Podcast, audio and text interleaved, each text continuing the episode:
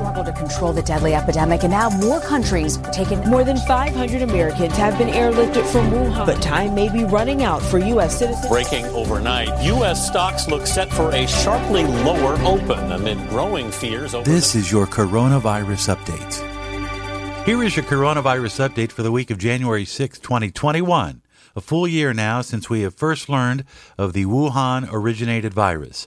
First, a look at the global numbers 87 million cases of coronavirus have been counted. 85.1 million people have recovered. 1.97 million have died from COVID related illness since records began being kept.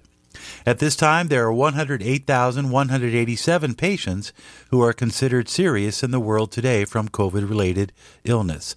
The top countries with the most fatalities by rank the U.S. with 365,670 deaths, with 12.6 million people recovering without issue. Brazil has reported just under 198,000 COVID related deaths, with just under 7 million people recovering. India ranks third in fatalities with 150,151 deaths and just under 10 million people who have tested positive for coronavirus but then have recovered. Mexico has seen 76,200 deaths, but over 1.1 million people have recovered from COVID. And Italy ranks fifth overall with the number of deaths at 76,329 from COVID related illness, However, 1.53 million people have recovered. Here in the U.S., 21, uh, 21 million positive cases recorded over the year, with 365,000 plus related deaths, with nearly 13 million people who are now COVID free. After weeks of continuous lockdowns and shutting businesses, lockdowns continue to show ineffectiveness in California as deaths continue to increase under the current leadership. Meanwhile, suicides in California, armed robberies, and spousal abuse care cases have continued to skyrocket as government officials there have no clear way of mitigating the spread. New reports also indicate getting people to take vaccines, including up to 40% of healthcare workers who refuse are citing safety concerns.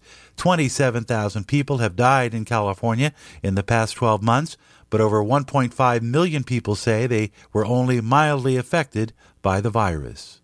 Texas reported 277 COVID related deaths and 31,000 new cases.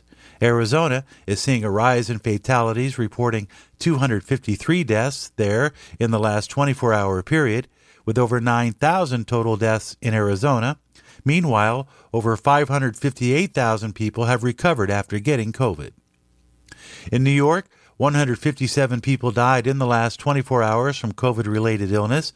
1.1 million infections so far, but just under 1.1 million people in New York have recovered fully from COVID. More news in a moment. This coronavirus update is brought to you by Siesta Key Florida Vacations. Paradise is waiting for under $229 a night with three night minimum. Two bedroom suites with bayfront views glorious beaches steps away, and lots of shopping and dining to be found nearby. Paradise is waiting for you.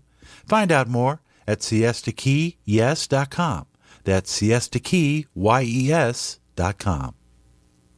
On the vaccination front, Moderna has received approval in Europe, and AstraZeneca uh, Oxford vaccine is being rolled out in the U.S. and in uh, England where citizens are being told to stay indoors even though COVID cases are out of control with no end in sight. Prime Minister Boris Johnson, who himself survived COVID, has destroyed the UK's financial system as millions of residents are told they will be arrested if they leave their homes or even go to go for a walk or get some exercise. They're in many places in the UK in a what they call a tier 5 lockdown.